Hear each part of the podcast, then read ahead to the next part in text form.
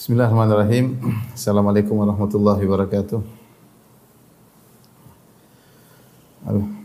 Alhamdulillahi ala ihsanih wa syukru lahu ala taufiqihi wa amtinani wa asyhadu an la ilaha illallah wahdahu la syarika lahu ta'ziman li sya'ni wa asyhadu anna Muhammadan abduhu wa rasuluhu da'ila ridwani Allahumma salli alaihi wa ala alihi wa ashabihi wa ikhwani uh, Ibu-ibu yang dirahmati oleh Allah Subhanahu wa taala pada kesempatan bahagia ini kita akan membahas tentang suatu ibadah yang sangat agung yaitu ibadah taubat. Yang ibadah ini uh, sangat dicintai oleh Allah Subhanahu wa taala dan ibadah yang uh, mendatangkan banyak sekali kebaikan. Yang menakjubkan ibadah taubat ini dikatakan oleh para ulama dengan wazifatul umur, yaitu ibadah yang dilakukan seumur hidup. Hal ini karena manusia senantiasa terjerumus dalam dosa. Jika dia sudah terjerumus dalam dosa yang satu, dia akan terjerumus dalam dosa yang berikutnya. Dan itu sudah merupakan tabiat dasar manusia. Sebagaimana Nabi SAW berkata dalam hadisnya, Kullu bani Adam khata' wa khairul khata'ina at-tawabun. Seluruh anak-anak Adam suka berdosa dan sebaik-baik yang berdosa adalah yang bertaubat. Demikian juga dalam hadis Allah berfirman, Ya ibadi innakum tukhti'una bil laili wan nahar. Ya. Wahai hamba-hambaku kalian melakukan kesalahan setiap siang dan malam ya. Sifat manusia suka berdosa. Terutama di zaman sekarang ini yang di mana sarana untuk bermaksiat sangat banyak.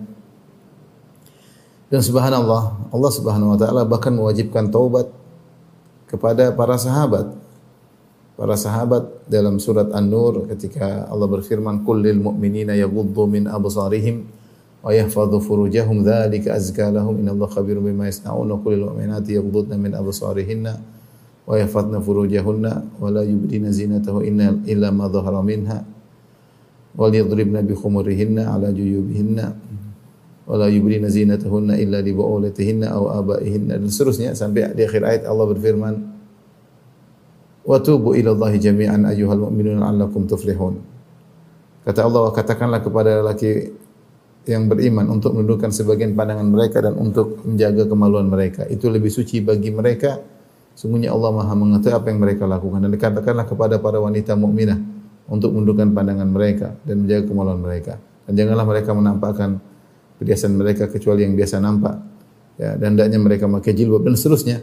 Sampai di akhir ayat Allah mengatakan wa tubu ilallahi jami'an.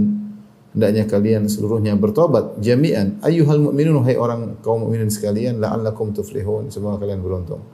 Ayat ini padahal turun uh, di kota Madinah yaitu surat An-Nur adalah surat Madaniyah. Makanya berisi adab-adab dan hukum-hukum.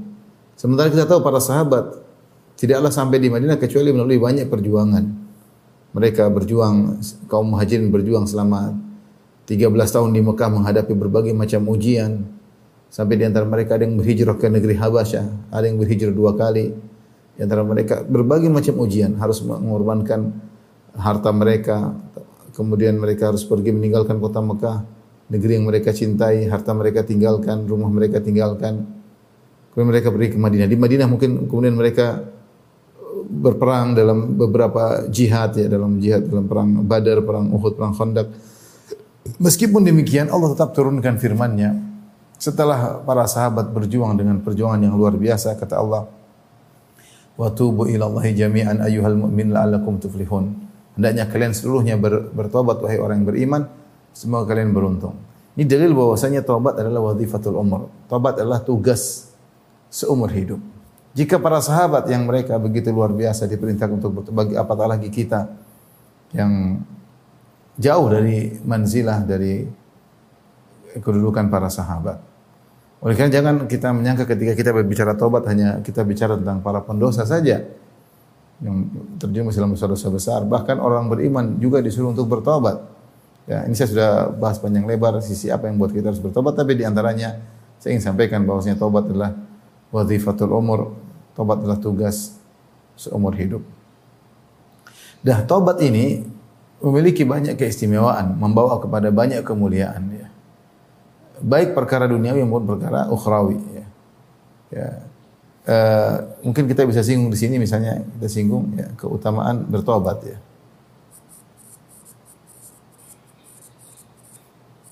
Bertobat kepada Allah. Kita bisa bagi menjadi uh, kemuliaan-kemuliaan duniawi ya. Keutamaan-keutamaan ukhrawi dulu dan keutamaan-keutamaan duniawi.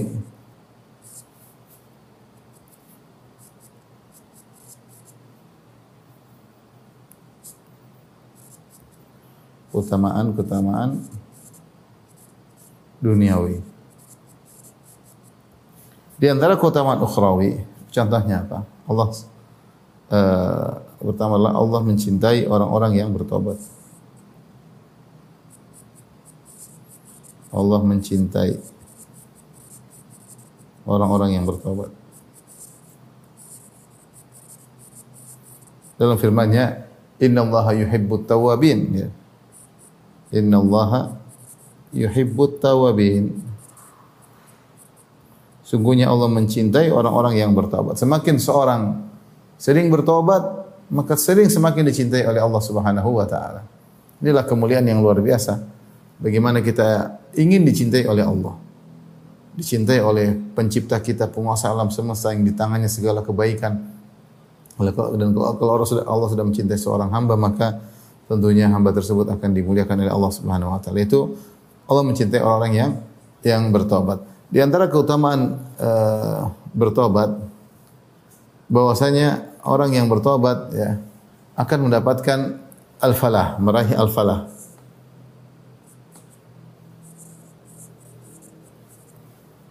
al-falah.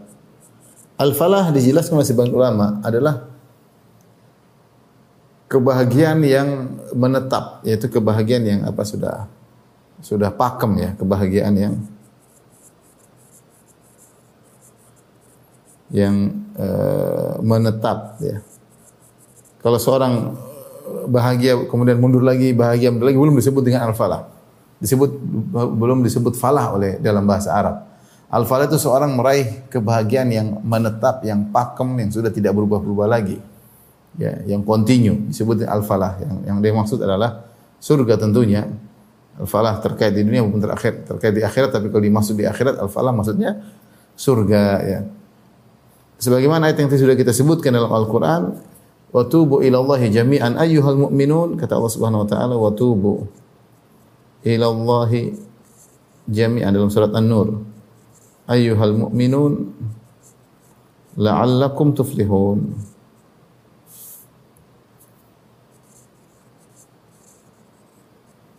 Kata Allah Subhanahu wa taala, bertobatlah kalian seluruhnya kaum mukminin, semoga kalian mendapatkan al-falah ya, semoga kalian mendapatkan al-falah. Kemudian juga uh, di antara keutamaan ukhrawi bosnya orang yang uh, bertobat masuk surga ya. Meraih surga. Dalam surat Maryam kata Allah Subhanahu wa taala, "Fa khalafa min ba'dihi mukhalifun adha'u salata wa tabu'u syahwata wa tabu'u syahwati fa sawfa yalqawna ghayya illa man taba wa amana wa amila salihan fa ulaika yadkhuluna al-jannata wa la yudhlamuna syai'a." Ya, illa man taba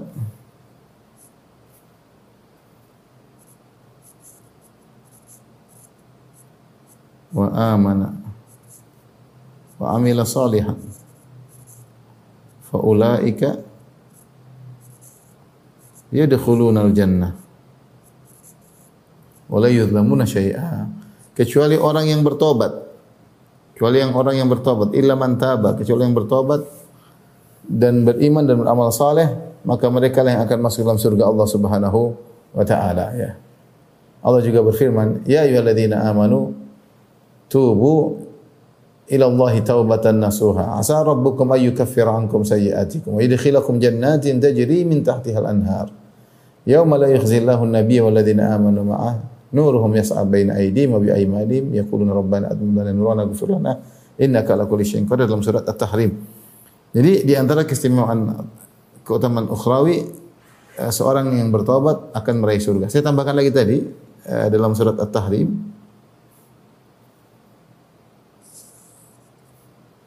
diampuni dosa-dosa. Kata Allah ya ayyuhalladzina amanu tubu ilallahi taubatan nasuha asa rabbukum ayyukaffir ankum sayiatikum. Taubatan nasuha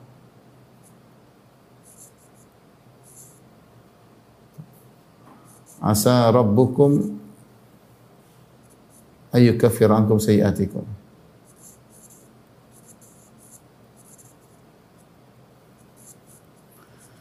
Bertobatlah kepada Allah dengan taubat nasuha, semoga Allah mengampuni dosa-dosa kalian. Dan ini di antara uh, eh, keistimewaan taubat, subhanallah. Dan menunjukkan akan baiknya Allah Subhanahu wa taala. Taubat secara logika harusnya kalau kita bicara tentang logika duni, duniawi antara manusia, kalau si A bersalah kepada si B, seharusnya kalau si A minta maaf, maka si B maafkan selesai. Nol dosa kesalahan si A, kalau A berbuat salah kepada si B, kemudian si A minta maaf kepada si B, selesai, maka kesalahan tersebut dimaafkan nol. Sebagaimana tadi, bahwasanya orang yang bertobat akan diampuni dosa-dosanya. Dosanya bertumpuk sebesar apa pun jika dia bertobat menjadi nol. Tapi ternyata tidak sampai di situ. Allah lanjutkan ayatnya kata Allah, "Asa rabbukum ayyukaffiru ankum sayiatikum wa yudkhilakum jannatin tajri min tahtiha al-anhar." Masalahnya ternyata taubat itu bukan cuma mengampuni dosa, tetapi juga memasukkan dalam surga. Jadi bonus. Wa yudkhilakum jannatin tajri min tahtiha anhar Dan Allah akan masukkan kalian ke dalam surga-surga yang ada di bawahnya sungai-sungai ya dan penuh dengan uh, apa namanya uh, tumbuh-tumbuhan, pepohonan yang indah ya. Ini semua uh, menunjukkan bahwasanya orang yang bertobat uh, luar biasa ya. Dia cuma bukan cuma diampuni dosa-dosanya Allah Subhanahu wa taala, bahkan dia juga uh, dimasukkan dalam surga. Kemudian orang yang bertobat didoakan oleh para malaikat. Kita tambah sini.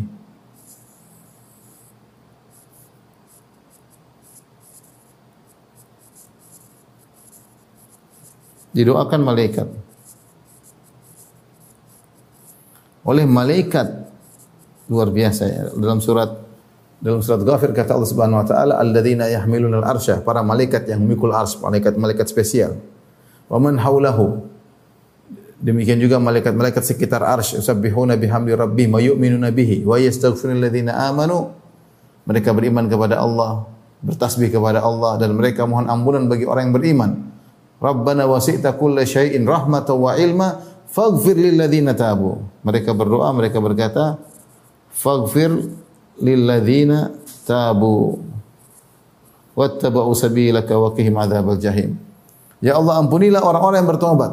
Malaikat doakan dan mengikuti jalanmu. Ya. Bahkan malaikat lanjutkan, Rabbana wa adkhilhum jannati adnil lati wa'adtahum wa man salah min abahim azwajim wa dzurriyyatihim.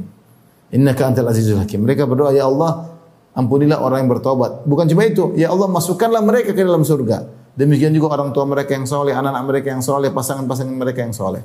Sungguh engkau, engkau adalah maha kuasa dan engkau maha bijaksana. Subhanallah di antara keistimewaan orang yang uh, bertobat ternyata uh, apa namanya uh, didoakan kebaikan oleh malaikat. Kemudian di antara keistimewaan orang yang bertobat dibukakan pintu kebaikan.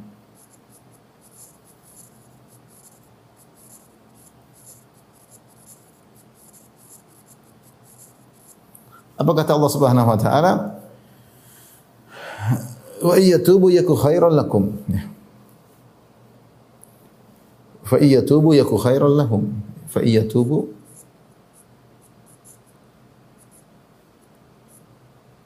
Yaku khairul lahum.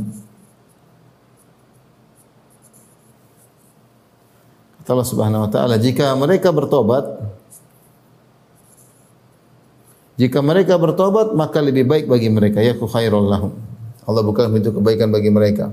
Dalam ayat yang lain fa in tubutum fa huwa khairul lakum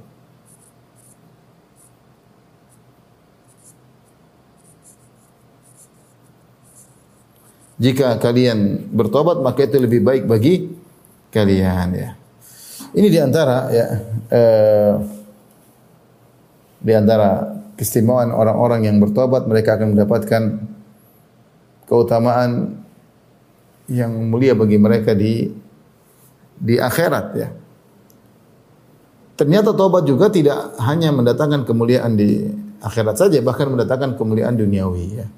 Sebagaimana yang disebutkan oleh Nabi Nuh alaihissalam dalam surat Nuh, "Faqultu astaghfir rabbakum innahu kana ghaffara yursilis samaa 'alaikum midrara wa yumdidukum bi amwalin wa banin wa ja'alakum jannatin wa ja'alakum anhara." Bahwasanya orang yang bertobat kepada Allah Subhanahu wa taala dimudahkan urusannya urusannya ya. Diangkat musibahnya.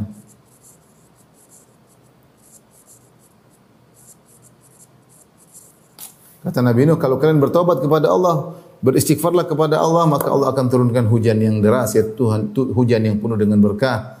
Kemudian eh, wa yumdidukum bi amwalin wa banin, Allah akan berikan kepada kalian bi amwal, harta yang banyak dan anak-anak. Anak-anak juga akan diberikan juga orang yang sering bertobat.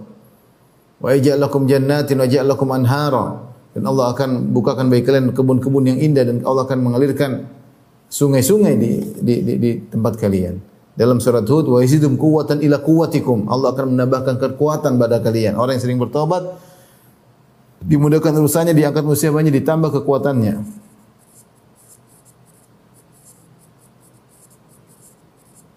Ditenangkan hatinya,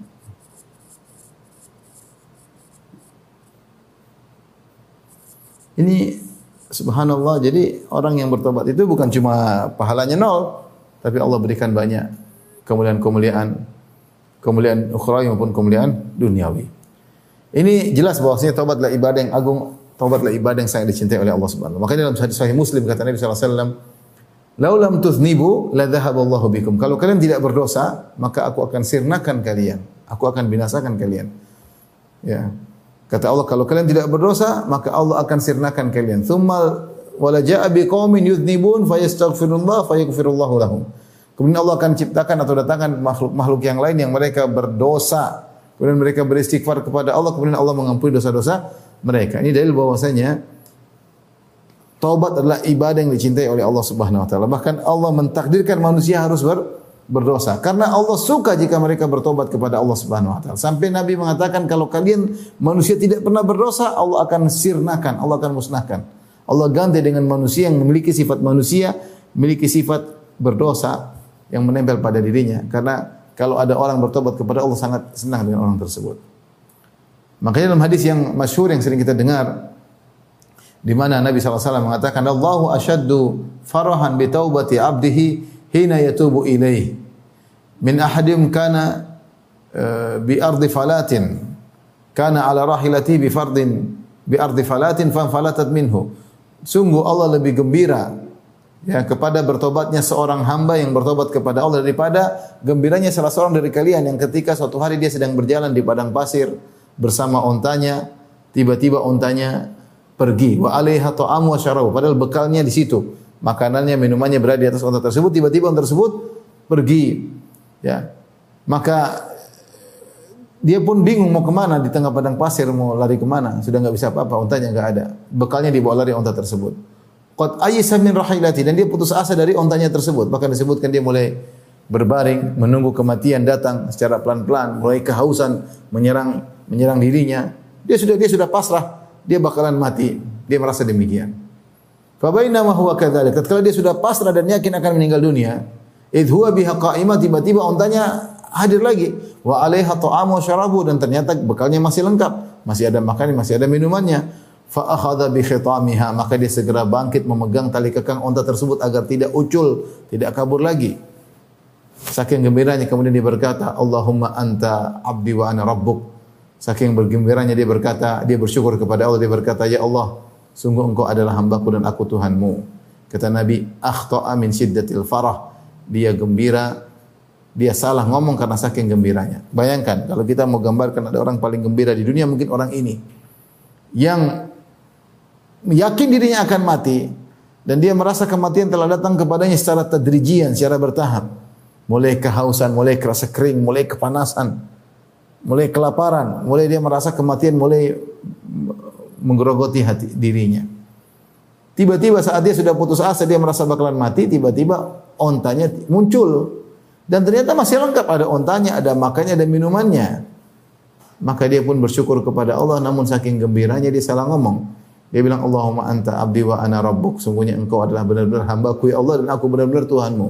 Kata Nabi akhta'a min syiddatil farah. Dia salah ngomong karena saking gembiranya.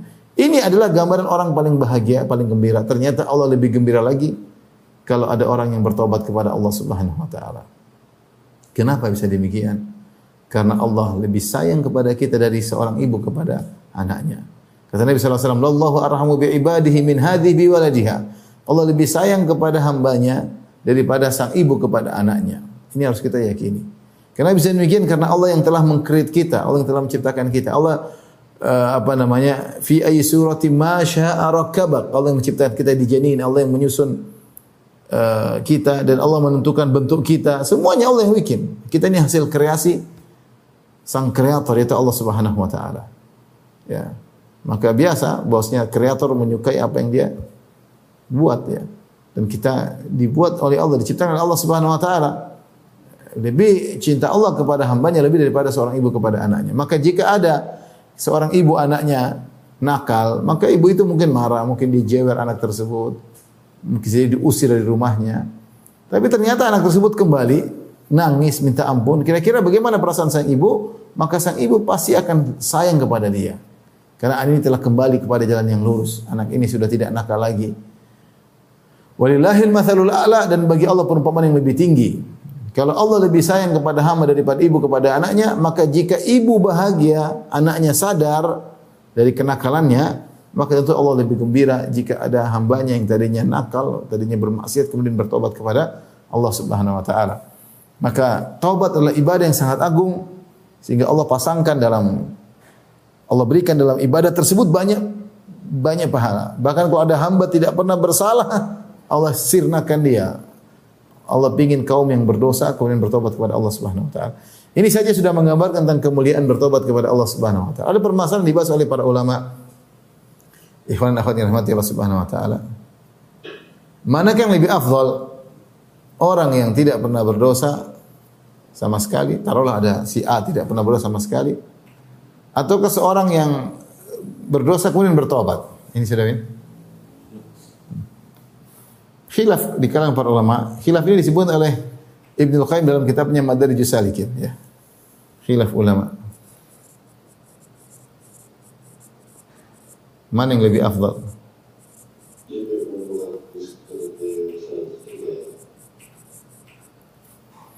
Apakah hamba yang tidak pernah berdosa, hamba yang tidak berdosa dan terus beramal dan continue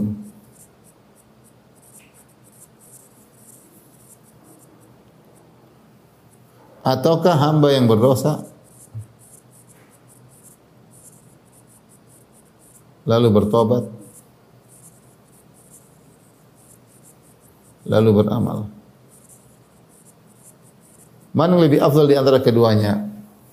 Pendapat pertama mengatakan bahwasanya ini pendapat pertama.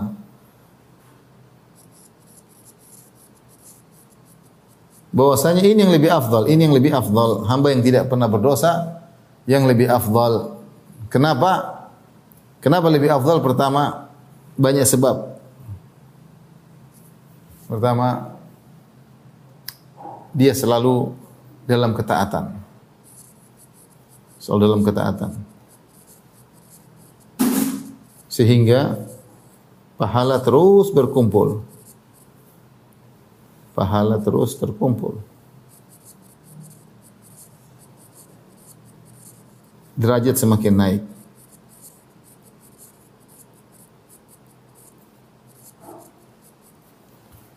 Sementara orang yang bertobat waktunya. Sementara orang yang berdosa ketika itu dia sedang si A si B taruhlah si A bertakwa kepada Allah si B dosa. Ketika si A sedang menempuh jalan menuju Allah si B sedang berdosa, keluar ke kanan atau bahkan mundur. Sementara pendosa buang-buang waktu. Ini si pertama. Si kedua, kenapa orang yang tidak pernah berdosa kontinu beramal lebih afdal disebutkan karena dia selalu dalam keridhaan, selalu dalam keridhaan Allah.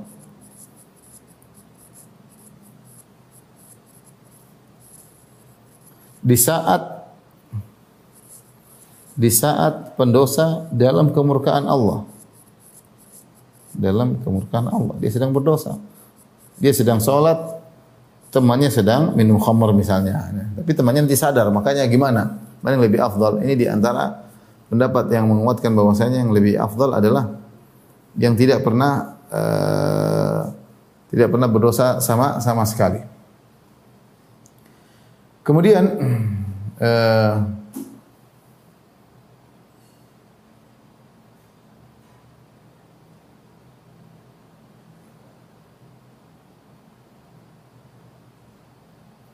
Dia mengatakan bahwasanya dosa pasti ada dampaknya. Dosa ibarat racun dan ini disebut oleh Ibnu Qayyim rahimahullah. Pasti ada dampaknya. Dampaknya cepat atau lambat.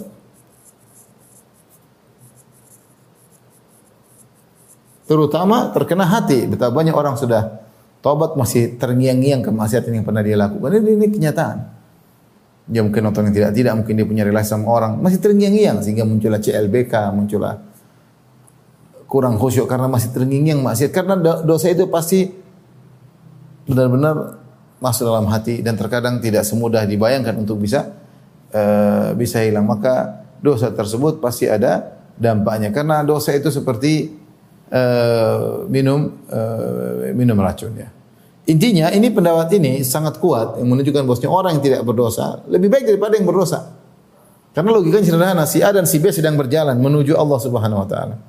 Si A bertakwa terus, si B ternyata dia maksiat, dia maksiat. Baru kemudian si A sudah jauh dia kembali lagi. Dia kembali lagi terkadang mundur, terkadang dia start di tempat dia bermaksiat. Si A lanjutin lagi, dia baru jalan pelan lagi. Di tengah jalan si B maksiat lagi kedua kali, maksiat, minggir lagi, kemudian terus Si A semakin jauh ke atas. Dia mulai seperti jadi logikanya sederhana bahwasanya si A si, si, si, si orang yang tidak pernah bermaksiat ini dia lebih afdal, lebih utama. Ya. Dan dia mau memanfaatkan umurnya. Ya. Taib. Ini pendapat pendapat kedua. Bahwasanya ini yang lebih afdal. Yang lebih afdal. Kenapa bisa demikian? Apa dalil mereka bahwasanya lebih afdal? Mereka mengatakan kami tidak mengingkari kami tidak mengingkari si A ini terulah si A, ini A, ini B.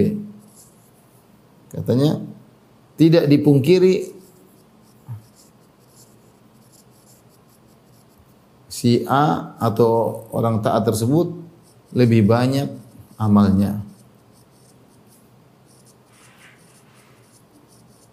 Tapi taubat pahalanya sangat besar.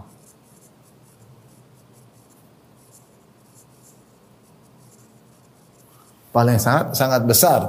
Memang dia lebih baik, tapi pahala istilahnya orang kalau dia benar-benar tobatnya matang, meskipun dia amal sedikit tapi langsung didongkrak cepat karena tobat itu pahalanya sangat besar.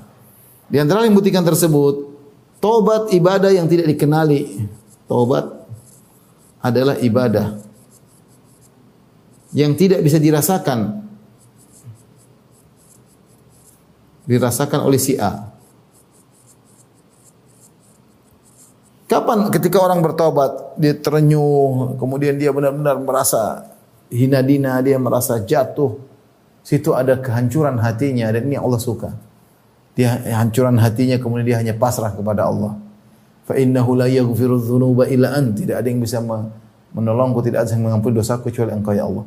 Perasaan seperti ini tidak bakalan dirasakan oleh orang yang senantiasa taat kepada Allah. Dia punya ibadah tersendiri, ibadah ketaatan, tapi ibadah bertobat ini luar biasa, spesial. Spesial. Karenanya tadi sampai orang yang bertobat tadi di antara yang yang, yang apa, menguatkan itu orang bertobat lebih afdal, dia meraih cinta Allah meraih cinta Allah yang sangat besar.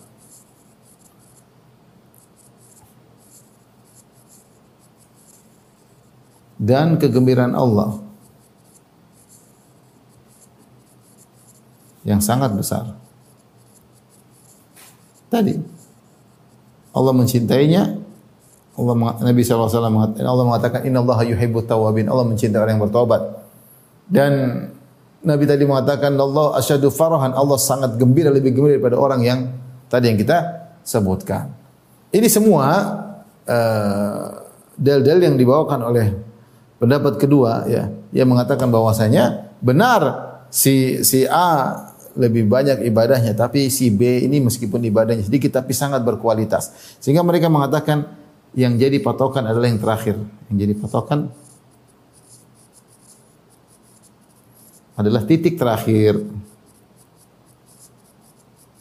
benar bahwasanya si ini si A jalan mungkin lebih cepat tapi si B ini yang melakukan dosa dia bertobat ketika dia bertobat dia langsung bisa dongkrak cepat dia akselerasinya bisa cepat Kenapa? Karena dia memiliki ibadah yang sangat sangat agung. Allah alam bisawab, mana yang lebih kuat di antara pendua, dua pendapat ini?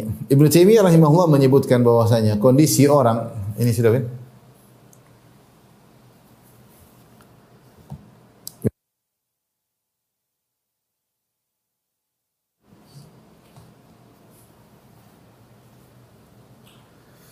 Tapi kondisi orang yang bertobat bertobat, ber, berdosa kemudian bertobat, ada tiga kemungkinan.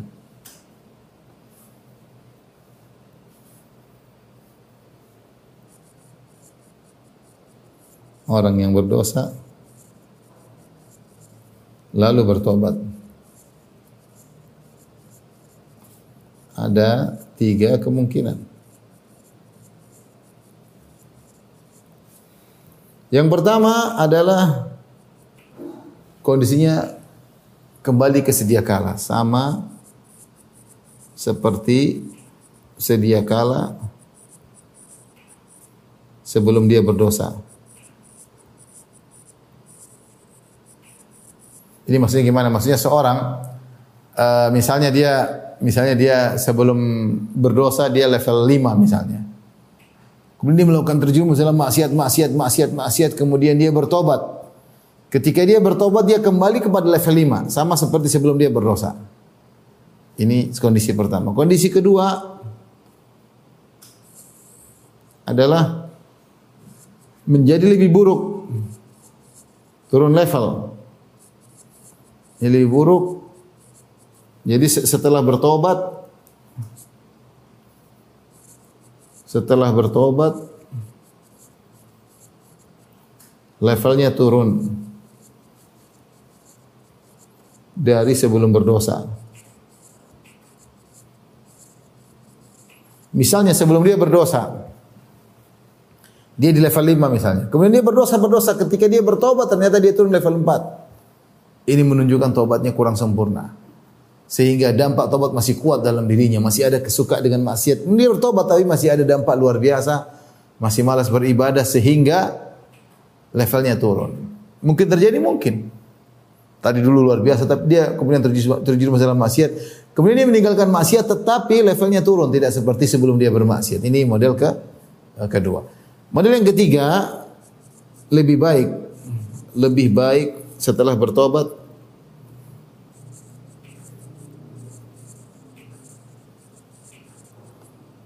kondisinya lebih baik atau levelnya lebih naik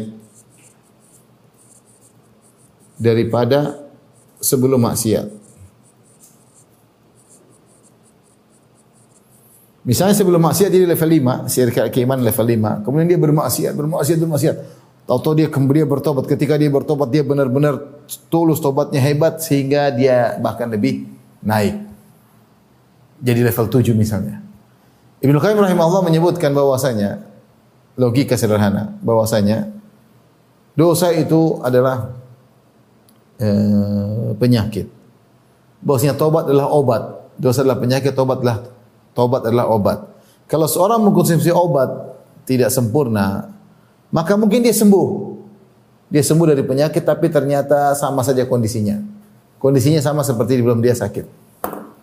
Sebelum dia sakit, dia mungkin kekuatannya sekian, level 5 ketika dia sakit, dia berobat, kondisi seperti sebelum dia sakit. Ada model kedua, dia sakit kemudian dia ber, ber, ber, ber, dia berobat jadi oh, seperti tobat tobat seperti ibarat obat. Ketika dia setelah bertobat ternyata obatnya lemah. Obatnya kurang tobatnya kurang. Sehingga dia sembuh tapi tubuhnya semakin lemah. Seperti sebagian kawan-kawan yang terkena corona kemudian berobat tapi terlalu parah penyakitnya dan obatnya kurang kuat mereka sembuh tapi tidak fit seperti sebelum terkena corona tapi nyatakan sembuh nah ada orang seperti itu dia bermaksiat Sebelum dia bermaksiat mungkin dia di ketakwaan level 5 misalnya. Kemudian dia bermaksiat. Setelah bermaksiat dia tobat, tapi tobatnya kurang kuat, kurang kokoh. Sehingga akhirnya dia turun ke level 4 misalnya. Ini mungkin terjadi. Ada model yang ketiga. Setelah dia bertobat, dia tadinya mungkin di level 5, kemudian dia bertobat kepada Allah Subhanahu wa taala yang tobat yang super luar biasa, tobat nasuh, tobat yang sungguhnya. Maka penyakit-penyakit yang tadi yang dia sakit yang tersimpan pun hilang semuanya. Penyakit-penyakit tadi ada potensi untuk sakit hilang semuanya. Sehingga dia semakin prima, semakin sehat, levelnya semakin naik. Dan ini ini yang ini yang sedang dibahas. Ini bisa jadi ada orang lebih baik setelah tadinya dia maksiat, dia bertobat daripada kalau dia tidak bermaksiat sama sekali. Kalau bisa demikian bisa lebih baik, ya penyakit-penyakit potensi penyakit bisa hilang, maka hilang hilang penyakit ujubnya. Selama ini mungkin dia pede dengan keimanannya, dia merasa saya hebat, ternyata dia jatuh dalam maksiat. Oh ternyata saya lemah sekali. Dia tahu yakin firman Allah, walaula fadlullahi alaikum wa rahmatuhu, ma zaka minkum min ahadin abada. Kalau bukan karunia Allah dan kalau bukan karena kasih sayang Allah, maka tidak seorang pun soleh. Walakin Allah yuzakki mayyasha. Akan tapi Allah menjadikan seorang soleh. Jadi bukan karena kita hebat. Buktinya kita terjerumus dalam maksiat tersebut.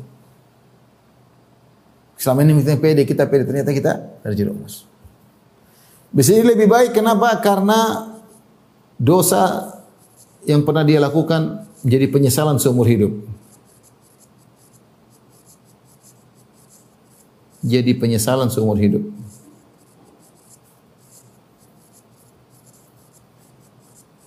Selalu di hadapan matanya sehingga dia termotivasi. Sehingga termotivasi.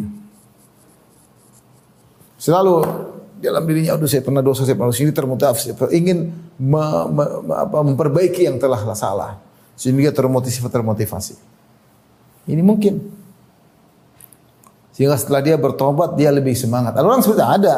Tadinya dia biasa-biasa, kemudian jadi penjahat besar, kemudian dia tobat ketika dia tobat luar biasa ibadahnya. Ya. Sehingga dia seperti itu. Ya. Ini gambaran sederhana ya, bahwasanya orang yang bertobat bisa jadi dia lebih hebat. Kemudian tadi dia melakukan ibadah tobat. Lakukan ibadah tobat yang berisi kehinaan hati. Bayangkan orang yang melakukan maksiat kemudian dia menangis, dia hancur hatinya. Ini tidak bisa dilakukan oleh orang yang tidak bermaksiat. Karena hati tersebut hanya dirasakan oleh yang bermaksiat. Tiga hal ini aja bisa memberi bayangan bahwasanya orang yang tadinya dosa kemudian bertobat bisa lebih baik daripada kalau dia tidak berdosa sama sekali. Di antara contoh akan hal ini, di antara contoh akan hal ini adalah Nabi Adam alaihissalam. Nabi Adam, Adam alaihissalam diciptakan tanpa dosa, manusia diciptakan tanpa dosa.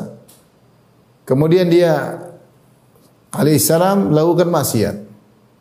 Fawaswasa ilaihi syaitan Qala ya Adam, hal adulluka ala syajaratil khuldi wal mulkil la yabla. Setan goda dia, akhirnya dia makan. Mau kau tunjukkan kepada engkau pohon yang kalau kau makan kau akan menjadi raja abadi selama-lamanya. Fa akala minha fa badat lahuma sawatuhuma. Ketika dia makan, maka nampaklah auratnya. Fatafiqa yakhsifani alaihim waraqil jannah, maka dia pun segera mengambil daun-daun untuk menutupi aurat dia dan istrinya. Wa asa Adamu rabbahu fagawa. Kata Allah Adam pun bermaksiat kepada Rabbnya. Adam bermaksiat. Ketika dia bermaksiat dia langsung bertobat. Fatalaqa Adamu min rabbi kalimatin fataba alaih. Maka Adam bingung ketika dia bertobat dia harus ngomong apa. Maka Allah ajarkan cara bertobat dengan berdoa Rabbana zalamna anfusana wa illam taghfir lana la tarhamna lakunna minal khasirin. Lihat bagaimana perkataan itu yang menunjukkan dia terenyuh. Dia hancur. Dia mengatakan Rabbana zalamna anfusana. Ya Rabb kami sungguhnya kami telah berbuat zalim pada diri kami, aku dan istriku. Wa illam taghfir lana kalau engkau tidak ampuni aku, wa tarhamna kalau kamu tidak ampuni kami dan tidak merahmati kami, lanakunanna minal khasirin dan kami termasuk orang-orang yang merugi. Ini ternyuh. Yang sebelumnya tidak pernah diucapkan oleh Adam, yang sebelumnya tidak pernah dirasakan oleh Adam. Adam alaihissalam. Maka Adam alaihissalam akhirnya diampuni oleh Allah, diutus turun ke atas muka bumi untuk menjadi seorang nabi. Fajtabahu rabbuhu fataba alaihi. Fataba alaihi wa hada maka Allah pun pilih dia. Kapan Allah pilih Adam setelah dia berdosa, setelah dia berdosa. Setelah dia melanggar, fajtabahu rabbu Allah pilih dia. Ijtaba maksudnya istofa. Allah pilih dia untuk turun di muka bumi untuk kemudian menjadi pendakwah, mengajarkan tauhid, mengajarkan agama. Subhanallah. Setelah itu dia menjalani kehidupan sulit di dunia dan nanti Adam alaihissalam kembali ke surga dengan kondisi yang lebih baik, dengan lebih afdal daripada kalau dia tidak berdosa sama sekali. Berarti tidak bersama sekali. Ini menunjukkan bahwasanya orang yang berdosa bisa lebih afdal daripada sebelum berdosa. Contohnya Nabi Adam alaihissalam. Dia diciptakan dengan punya level iman tersendiri. Ketika dia berdosa, kemudian dihukum turun ke bumi, kemudian terima tobatnya, kemudian dia berdakwah, kemudian ketika dia kembali lebih afdal daripada kondisi semula. Itu semua terjadi karena Allah mentakdirkan dia berdosa. Demikian juga Allah sebut dalam surat Sad tentang Nabi Daud. Ya.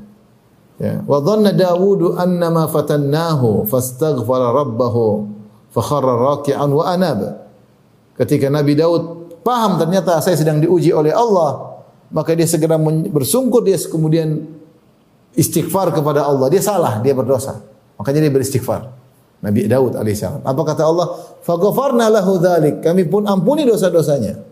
Wa inna lahu indana la zulfa wa husna ma'ab. Dan sungguhnya Daud ini bagi memiliki kedudukan yang dekat dan kesudahan yang baik. Subhanallah, dia bersalah dan dia bertobat, Allah malah mengatakan, sungguhnya Daud ini memiliki surga yang dekat, kedudukan yang dekat. Artinya apa setelah dia bertobat, kedudukannya menjadi lebih naik, lebih naik. Dan itu yang dia laksanakan dialami oleh para ambia. Para nabi mereka bersalah dan berdosa. Allah kisahkan Nabi Adam berdosa, Allah kisahkan Nabi Nuh yang minta maaf kepada Allah Subhanahu wa taala. Allah kisahkan Nabi Ibrahim yang juga melakukan kesalahan. Allah kisahkan Nabi uh, Musa dan Nabi Muhammad SAW Allah katakan dia min akhar agar Allah mengampuni dosa-dosamu yang terlalu maupun akan datang. Dan tidaklah Allah memiliki memilih hamba-hambanya yang sangat mulia tersebut untuk ter, ter, terjatuh dalam dosa kecuali untuk semakin mengangkat derajat derajat mereka. Kalau seandainya dosa dan taubat tidak mengangkat tobat yang yang terjadi setelah dosa tidak mengangkat derajat, maka Allah tidak akan mentakdirkan mereka berdosa. Ketika Allah mentakdirkan hamba-hamba pilihan ini terjerumus dalam dosa, kemudian mereka bertobat menunjukkan bahwasanya di antara sarana mereka naik pangkat, iman mereka semakin tinggi adalah mereka pernah terjatuh dalam dosa, kemudian mereka segera bertobat kepada Allah Subhanahu wa taala. Oleh karena ikhwan ini bukan maksud saya untuk memotivasi orang berdosa tidak, tapi kita tidak akan bisa lepas dari dosa siapa pun kita dosa mata, dosa telinga, dosa pasti kita berdosa. Nah, kalau kita berdosa segera bertobat. Segera bertobat agar kita setelah berdosa, setelah bertobat lebih baik daripada sebelum ber, berdosa kepada Allah Subhanahu wa taala. Dan yakinlah bahwasanya jika seorang bertobat, maka dibuahkan banyak pintu-pintu kebaikan. Fa iyyatubu yaku khairan lahum. Kalau mereka bertobat lebih baik bagi mereka. Eh, fa in tubtum fa huwa khairul lakum. Kalau kalian bertobat lebih baik bagi kalian, lebih baik, yakinlah. Dunia maupun apa? Maupun akhirat. Namun tobat perlu perjuangan. Dan tobat saya katakan berlevel-level. Ada yang tobatnya setengah-setengah, ada yang tobatnya sempurna. Semakin dia tobat sempurna, semakin Allah mencintainya. Semakin Allah mencintai. Dan ketahuilah bahwasanya Allah Subhanahu wa taala Maha mengampuni dosa-dosa dan Allah Maha menerima taubat. Awalam ya'lamu anna Allah huwa yaqbalu taubati wa yaqbalu taubatan ibadihi wa yakhudhu sadaqat. Ya. Anna Allah huwa tawwabur rahim. Tidaklah mereka mengetahui, tidakkah mereka mengetahui bahwasanya dialah Allah. Huwa yaqbalu taubatan ibadi yang menerima taubat dari hamba-hambanya. Allah Maha menerima taubat. Maka di antara nama Allah At-Tawwab, Maha menerima taubat. Seorang yang bertobat hukum asalnya pasti tobatnya diterima, pasti diterima tobatnya. Kalau tidak diterima berarti ada persyaratan tidak dipenuhi. Jika seorang telah terpenuhi persyaratannya, ya, maka pasti tobatnya diterima. Kalau dia menyesali perbuatannya, e, meninggalkan dosanya, bertekad tidak mengulangi, terpenuhi syarat ini, maka pasti tobatnya diterima karena Allah di antara namanya At-Tawwab yaitu Maha menerima taubat dan konsekuensi dari tawab adalah dia pasti menerima taubat. Ini kita sampaikan kepada rekan-rekan kita dan mengingatkan diri kita yang mungkin terjerumus dalam dosa agar jangan ragu-ragu untuk kembali kepada Allah. Sungguhnya Allah Tawwab Ar-Rahim, Maha penerima taubat dan Maha sayang. Inilah mungkin ikhwan dan akhwat yang mati Subhanahu wa taala tentang kemuliaan-kemuliaan yang bisa diraih dengan beribadah taubat kepada Allah Subhanahu wa taala. Semoga Allah menjadikan kita hamba-hamba yang senantiasa bertobat. Allah maj'alna minat tawabin wa ja'alna minal mutatahhirin. Ya, kita berdoa kepada Allah agar Allah mencintai kita dengan sebab di antaranya kita banyak bertobat kepada Allah Subhanahu wa taala. Jangan lupa sisihkan waktu untuk beristighfar, bertobat di waktu-waktu yang mulia seperti di antaranya di waktu sahur bertobat kepada Allah beristighfar semoga uh, kita meraih kemuliaan di sisi Allah Subhanahu wa taala. Wallahu taala alam bisawab. Mungkin ini saja yang saya sampaikan. Demikian saja ikhwan dan akhwat rahmatillah subhanahu kajian kita insyaallah kita lanjutkan pada kesempatan yang lain. Wabillahi taufiq. Assalamualaikum warahmatullahi wabarakatuh.